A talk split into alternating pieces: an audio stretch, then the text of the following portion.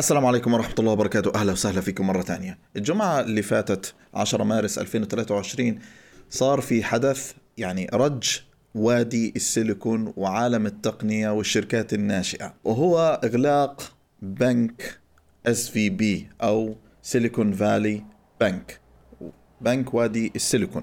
وهذا للي ما بيعرفوا هو بنك من أكبر البنوك اللي الشركات الناشئة التقنية فاتحة حسابات فيه. مش بس هيك كل ال partners عاملين حسابات من خلاله زي ال Stripe Clear taxes إلى آخره.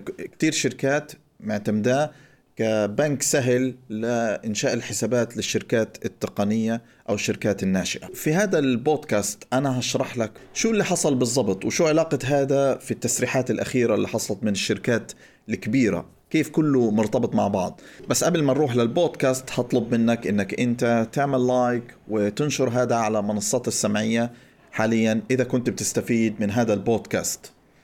سقوط قطعة الدومينو الأولى بنك وادي السيليكون SVB وعلاقتها بمجزرة تسريح موظفين التقنية الأخيرة. أنا حسام الكرد وهذه خبرة عمل بودكاست جديد. يلا معانا.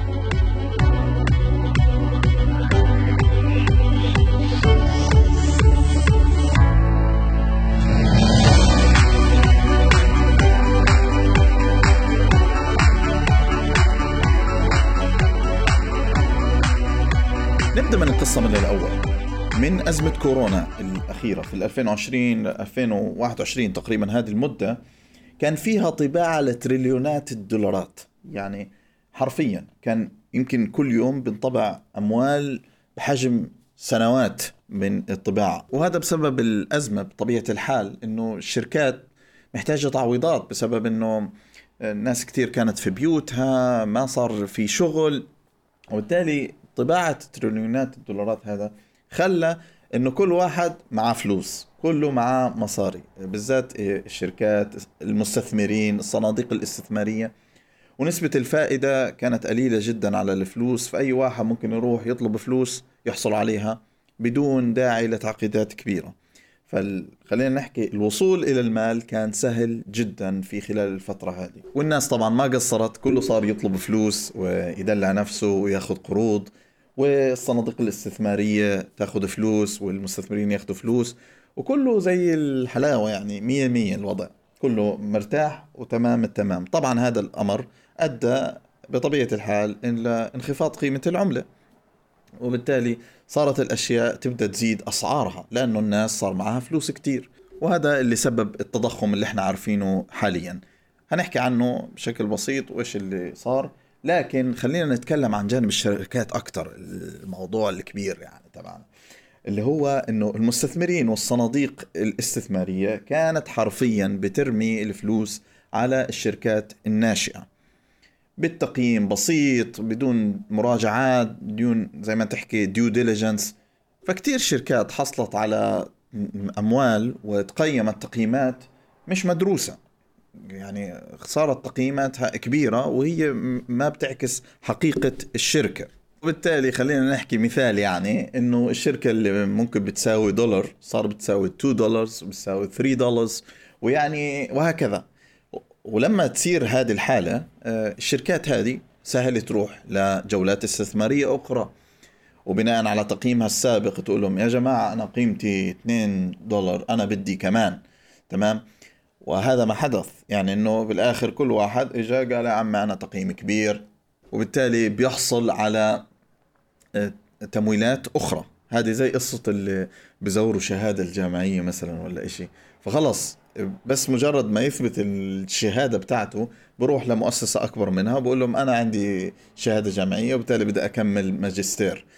يعني ملاش دعوة ماشي أوكي تمام انسى المثال. يعني القصة إنه في الآخر في تقييم مش صحيح حصل وبالتالي هذا صار مثبت وصار يروح لجهات أخرى يحصل على اقتراض أكبر لأنه المشكلة الأساسية في التقييم الأول اللي حصل عليه. للآن الدنيا حلوة ماشي الناس هذه قيمت مش مظبوط وحصلت على فلوس و الاخره والدنيا ماشية وكل الدنيا زي الفل. لكن اللي حصل إنه لما حصل التضخم وصاروا الناس يشكوا من زيادة الأسعار الكبيرة مقابل الدخل اللي بيحصلوا عليه. وبالتالي بدأ يتدخل البنك الفيدرالي علشان يحل المشكلة هذه. فصار يقول يا جماعة خلص معي أنا أقعد اطبع لكم فلوس. خلينا نبدأ نقلل ونصعب الحصول على الفلوس. طب كيف ممكن نعمل الكلام هذا؟ نزيد نسبة الفائده وبالتالي إذا حصلت على أي فلوس أو اقتراض جديد هتحتاج إنك تدفع نسبة فائده عالية. وهنا بدأ يقل الحصول على الفلوس. طيب ما دام بدأ يقل الحصول على الفلوس أو صعوبة الوصول للفلوس الصناديق الاستثمارية والمستثمرين صاروا يقولوا بدنا فلوس بدنا نحصل على المزيد من الأموال. كيف بدنا نعمل الكلام هذا؟ بدنا نضغط على الشركات اللي عندنا اللي إحنا مولناهم إنه يا جماعة أنتم حصلتوا على مبالغ منا. والله إحنا بدنا عوائد مقابل التمويل اللي حصلتوا عليه. فهذه الشركات طبعا بطبيعة الحال بتروح تحاول تقترض من جديد ولكن الاقتراض صار صعب جدا.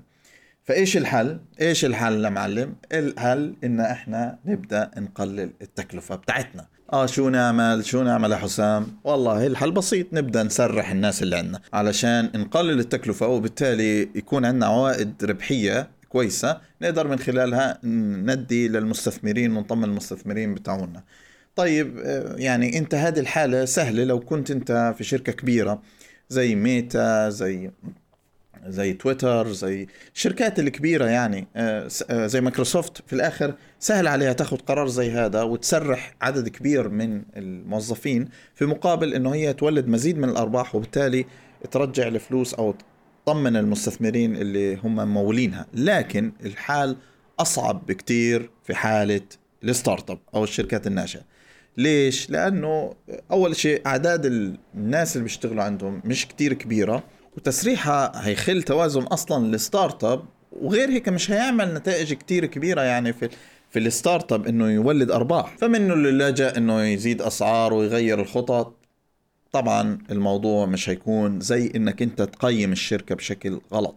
automatically هالكلام إيش صار؟ إنه تقييم الشركات هذه اللي هي الناشئة كلها انخفضت. في منها انخفض للنص في منها انخفض للربع حسب يعني التقييم الفعلي حصل متاخرا خلينا نحكي للشركات الناشئة هذه اللي حصلت على تقييم مش صحيح. طب استنى استنى حسام إيش بتحكي أنت؟ يعني شو شو كل هذا علاقته في ال SVB Bank أو بنك وادي السيليكون. okay أنا جايك جايك. كله له علاقة. كله اللي حكيته له علاقة. وعشان هيك يعني إغلاق بنك ال SVB أو ال Silicon Valley Bank هو مؤشر مش منيح للبنوك كلها لأنه ممكن يؤدي إلى تأثيرات كبيرة على نظام البنك كله الموجود الحالي. طيب نحكي عن ال SVB Bank ال SVB Bank يعتبر من أفضل 500 شركة أمريكية موجودة وهذا بسبب إنه هو تقييمه حسب ال FDIC الأمريكي تقريبا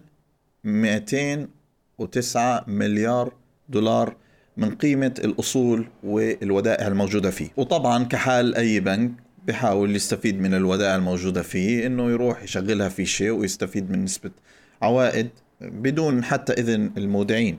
هذا نظام البنك الموجود. فكانت السيولة اللي عنده بيروح بيشتري فيها سندات طويلة الأجل على أساس يحقق منها نسبة عوائد آه، كبيرة. ولكن اللي صار إنه اتخاذ قرارات رفع الفائدة أدى إنه هذه السندات فعليا ملهاش عوائد حقيقة تصل لصفر في الآخر. يعني الدين هذا بالآخر ما راح يعود بالنفع على البنك. وبنفس الوقت بعد صعوبة الحصول على الفلوس للشركات الناشئة فهم صاروا بدهم فلوس. راح يروحوا لمين؟ طبعا لحبيبهم الأول اللي هو البنك تبعهم وعلى حساباتهم البنكية ويبدوا يطلبوا ودائعهم وأموالهم حلقه الوتيرة هتزيد. okay تمام. فلما بدوا يطلبوا ودائعهم وأموالهم البنك انحط في موقف صعب. من وين أجيب أموال هدول المودعين؟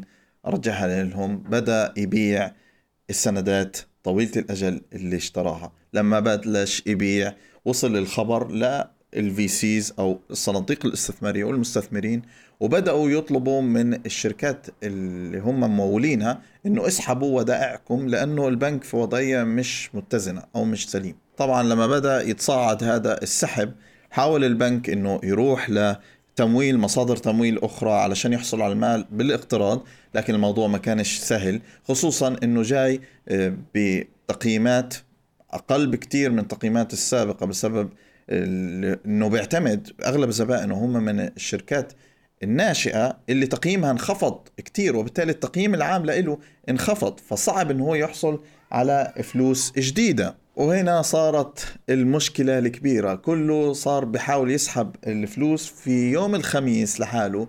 حاول المودعين سحب ما يقارب 42 مليار دولار مرة واحدة من البنك. ويوم الجمعة السابق 10 مارس 2023 قام الفيدك بإغلاق البنك علشان يتحكم في السيولة ويحاول يوزع ويقلل الخسائر اللي حصلت مع المودعين. هل ايتا هيحصلوا على الفلوس؟ مش هيحصلوا على الفلوس هذا في علم الغيب. بانتظار يوم الاثنين القادم إنه ممكن يفتح البنك ويعدلهم جزء من ال من الودائع هذه. وهذه القصة إلها ما بعدها. يعني أكيد هتأثر وأثرت اوريدي على كل البنوك وانخفضت تقييماتها.